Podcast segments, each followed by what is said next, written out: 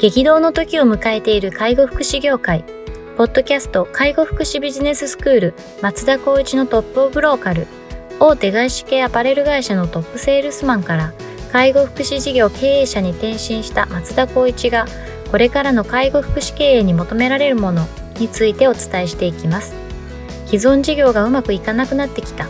今後の事業展開が不安などのお悩みを抱えている経営者の方、異業種から介護福祉業界への参入を考えている経営者の方、これからどんどん事業を拡大していこうと考えている経営者の方など、介護福祉ビジネスの入門から応用まで様々なステージの方に楽しんでいただける番組です。こんにちは。ナビゲーターの松本慎二です。ポッドキャスト介護福祉ビジネススクール松尾光一のトップオブローカル。トップオブローカルとは介護福祉事業において地域に密着し、地域に愛されることで地域のナンバーワンになることです。松田さん、本日よろしくお願いします。よろしくお願いします。はい、今日も行きたいと思います。今日はですね、えっと、X を取り上げたいと思います。では、ご紹介します。はい、えー、上司が、組織がと何かにつけて他責で自己改善せず転職を重ねる人がいる。退職後の解放感もあるが自己成長感は得られない。次も必ず同じ課題が立ちはだかる。価値観は人それぞれだが、せっかく自ら選んだ環境であれば役割を全うす役割を果たすことを全う、継続すれば新たな自分に出会える。とにかく前向き行動というようなポストになりますけれども、これはどんな背景があって、あの、ポストされたかそうですね。まあ、はい、これもよくあるんですけども、面接をした時の感想だったりとか、はい、ある企業の方が、まあ、転職してきて、その時の面接の様子を話を聞きながら、まあ、採用に至ったと。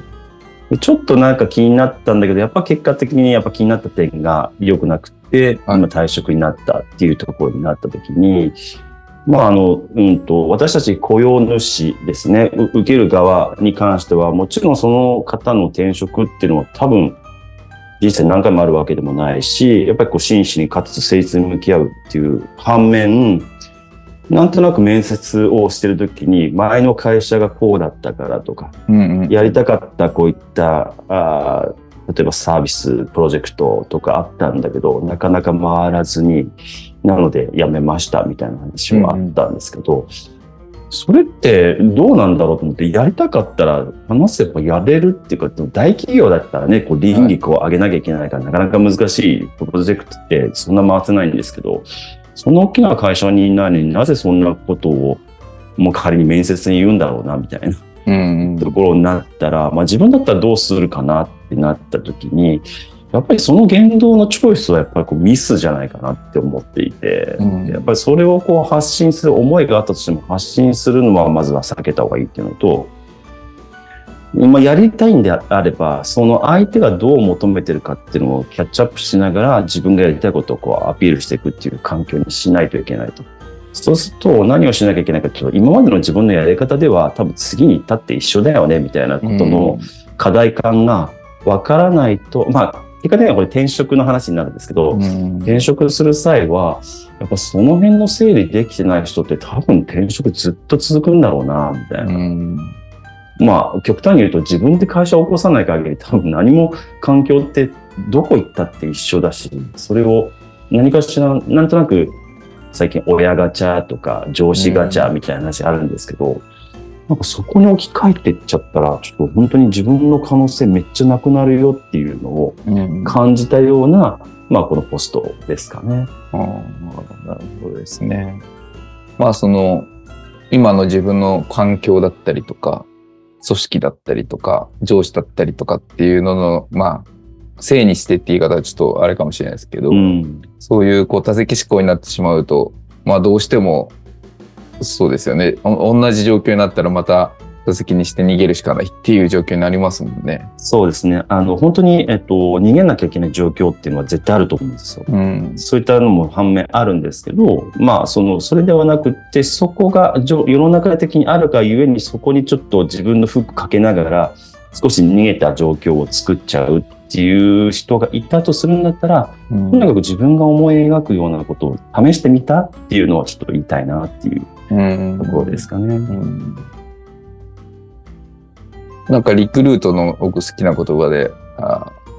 自ら機械を作り、自ら機械を作り、機械によって自らを変えるっていうのがあ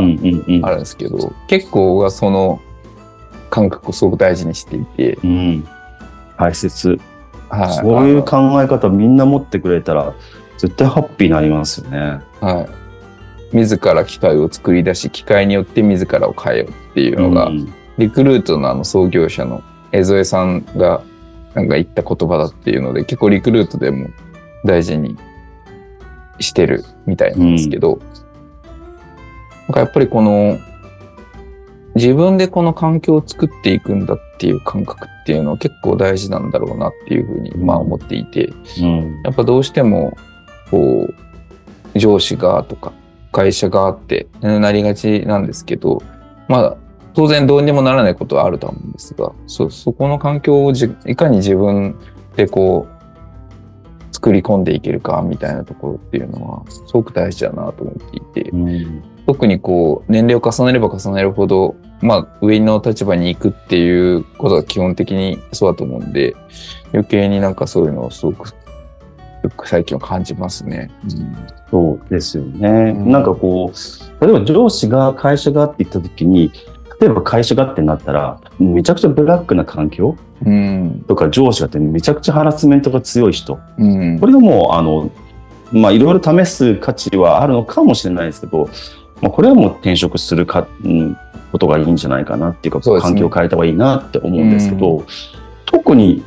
まあ10人が見て全員が全員そんな思わないよっていう環境であればそれはもう機会をやっぱり自分で作っていって、まず自分のこの経験則をそこまで制限とか制約はないんだったら、うん、めちゃくちゃやっぱり試すべきことっていっぱいあるよね、みたいな。うん、で試すことを考えれないんだったら、こう試したいんだけど、具体的にちょっと、まあないので、なんかないですかねとかって別に聞いてもいいような気がするんですよね。うん本当は自分でこういろいろこう検索しながらあ模索しながらあそれをこう回していって自分の機会、まあ、要するに経験につなげてほしいんですけど、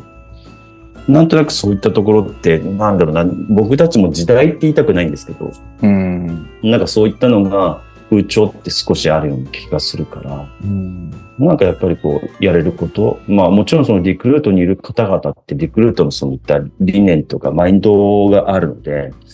やっぱそこに入った人と一中小零細企業で入って、そんなに理念も浸透できてないところになっちゃうと、いやそれはもう会社がっていう話になるかなとは思うんですけど、うん、とはいえ自分が選んだ場所、自分が選んだ環境に置いたとしたら、その辺はやっぱりしっかりと、うん、トライしてほしいなっていうようなところですかね。でも大企業だとどうしても組織の論理ってどうしても先に立ってしまうところはありますし、うん。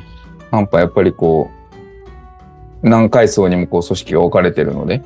なんかいろいろこう動きにくいっていうのは、もうまあ大企業にいたことはないですけど、まあ1000人以上規模の会社にいるとそれはすごく思っていて、で、今はまあ中小零細企業に属してますけど、そっちの方が絶対いろいろやれるなっていう感覚がうん、そうありますけどね。ねよく TOL でもそういったお話僕たちすると思うんですけど、うん、絶対にやりがいあるというか、めちゃくちゃ柔軟に動けるよねっていうのは、ね、柔軟には本当に動けますよね。まあ、結局だからこそ多責任できないというか。そうですね。うん、大企業だとどうしてもやりたいと思ってもいろんな組織だったりとか上司だったりとか、うんうん、あの横の隣の部門だったりとかいろんなこう、バランスの中でこう潰されるっていうのは まああるっちゃあると思うんですけど、まあ小規模の組織だったらそんなにこうなんかこういろんな人の顔色見てみたいな必要も、まあないじゃない気もするんで、まあ、そういう意味で言うと、その、自分で環境を作っていくっていうのは非常にやりやすい土壌があるなっていうのは、まあ思ってるんで、まあそういうのが合ってる人はいいんでしょうけど、まあ言われたことだけとにかくやって、やれればいいんですで、まあある程度お金がもらえればみたいな人はもしかしたらやっぱ合わないかもしれないですよね。そうですね。うん、そういう場合はやっぱりこう、まあ、スキルの問題もあるかもしれないですけど、やっぱり大企業の方が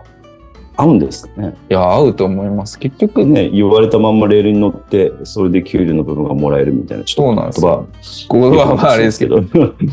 でも大企業って僕思うんですけど、誰でもやれる仕事ばっかりだと思うんです、基本的には。うん。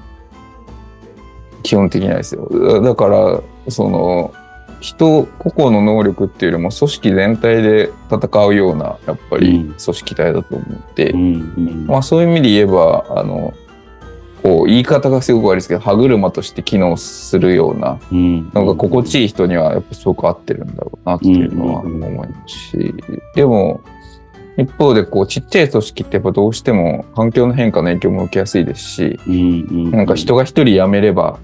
それだけで影響が大きかったりするじゃないですか。大企業1万人分の1が辞めてもあるかもしれないですけど、うん、小規模の企業って50人分の1が辞めればやっぱりインパクトがあるわけで、うんうん、そういうことも考えると、やっぱり変化だとかスピードみたいなのはどうしても求められるんで、そういうのが心地いい人は、やっぱり小規模の組織の方が合ってるんだろうなっていうのはなんとなく思っていて。そうですよね。僕は絶対小規模の組織の方がいいと思って、もうこの何年もかけて分かったので、もう絶対大企業とか行く企業にさらさらないんですけど、うんうんうんだと思いますけどね、うん。そうですよね。そう考えると、やっぱり、その分別、その転職するってなった時に自分がどこが合うか合わないかっていうのが、そうですね。ある程度やっぱり理解できてないと、なんとなくやっぱりこう、結果的に多席になっちゃったりするっていうことがもしかしたらある人はいるかもしれないですよね。そうですね。それはすごく大いにあると思いますね。なんか自分の本当にこう、合う組織のこのカルチャーみたいなところとかっていうのが、分かってるようで分かってない人っていっぱいいると思うんですよ。あだからそこをちょっと自分の中でも精査できると、やっぱりこう自分はこう安定的で、まあある程度大きな組織の方がパフォーマンスしやすいんだとか、ちっちゃい組織でスピード感を持って、あの、マルチタスクに動いた方がいいんだとか、なんかそういうのとかは自分でも多分こう、ちゃんと分析していただいた方がいいんだろうなと思うんですけどね。うん、そうですよね。うん、まあそういった分析も踏まえてなった時に、最初にこう、キャルチャーフィット、カルチャーフィットするというか、その、チームの中にこう、溶け込むみたいなことになると、そこは多分どのジャンルでも一緒かなって僕は思っちゃうんですけど、うんうん、やっぱりその自分の対自分以外の人たちが、やっぱどんな